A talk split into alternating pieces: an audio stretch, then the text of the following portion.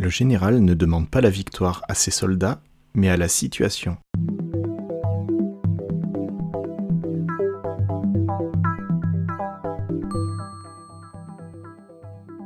Au Moyen Âge, pendant la bataille d'Hastings, sur la côte sud de l'Angleterre, les offensives successives du Normand Guillaume se brisent sur les défenses saxonnes.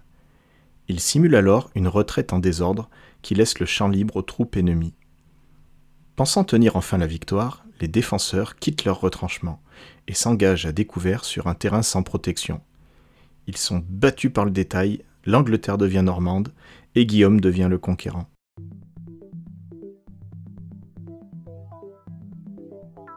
Pour espérer venir à bout d'un ennemi puissant, il convient tout d'abord de le déconcerter, de l'isoler, puis de le conduire sur un terrain favorable, recommande un proverbe chinois. Dans la culture stratégique de la Chine ancienne, on considère que force et faiblesse ne dépendent pas de la nature des combattants, mais de la situation dans laquelle ils se trouvent. On n'est pas lâche ou courageux en soi, mais seulement parce que les circonstances dans lesquelles on se situe les rendent comme tels.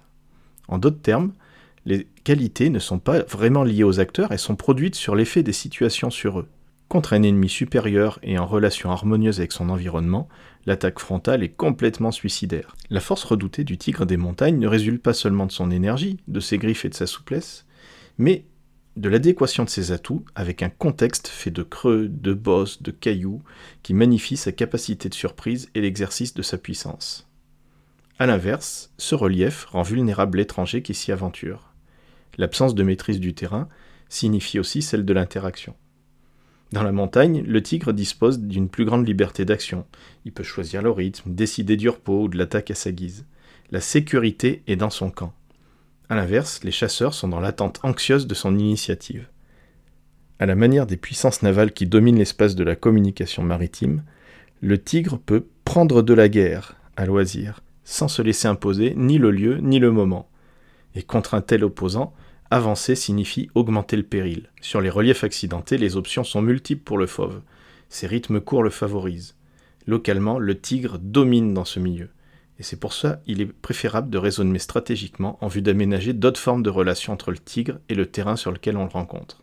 Si on arrive à attirer le tigre dans la plaine, le rapport s'inverse, et de chasseur, le fauve devient la proie, L'homme peut le traquer, le fatiguer, le harceler, le cerner, sans que le tigre ne bénéficie du couvert et de la complexité de la montagne. En déplaçant le lieu et le moment de l'interaction, la relation qui fait la force n'opère plus. Temporiser, choisir le terrain de rencontre, son ordre du jour est stratégique. Les experts dans l'art de la négociation savent d'expérience que les dernières minutes sont souvent décisives, au moment où les interlocuteurs, fatigués et désireux d'en finir, sont prêts à d'ultimes concessions. Contre un adversaire concentré, il faut le disperser en l'attirant sur un terrain d'Idylus à force. Le poisson qui convoite l'appât est déjà pris, dit le proverbe. Ce stratagème est utilisé régulièrement par les Chinois lors de négociations avec des étrangers coupés de leur pays, de leur culture, de ce qui leur est familier, us et coutumes.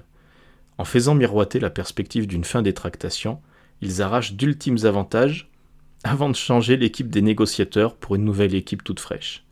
Ces derniers, en reprenant le dossier, intègrent ces concessions comme un acquis et engagent de nouvelles discussions. Ce type de stratégie est encore on ne peut plus valable aujourd'hui. Et il y a fort à parier que si vous arrivez à lire les conflits par exemple entre l'entreprise TikTok et les États-Unis, si vous arrivez à lire ce conflit au travers de cette stratégie de Sun Tzu, vous allez certainement comprendre bien des choses. Par exemple, en laissant passer le message que TikTok est ouvert aux négociations pour un éventuel rachat, les Chinois arrivent à mettre les Américains à découvert ils arrivent à savoir quelles sont les présences en place, qui, par exemple Microsoft euh, ou Walmart ou Dot, sont prêts à aller sur le terrain des négociations pour acheter TikTok. Et ensuite, ils peuvent tranquillement refermer la porte d'une négociation ou prendre le temps de réfléchir à une stratégie qui permettra de mettre à mal les négociations dans un premier lieu ou de moins de les amener à leur avantage.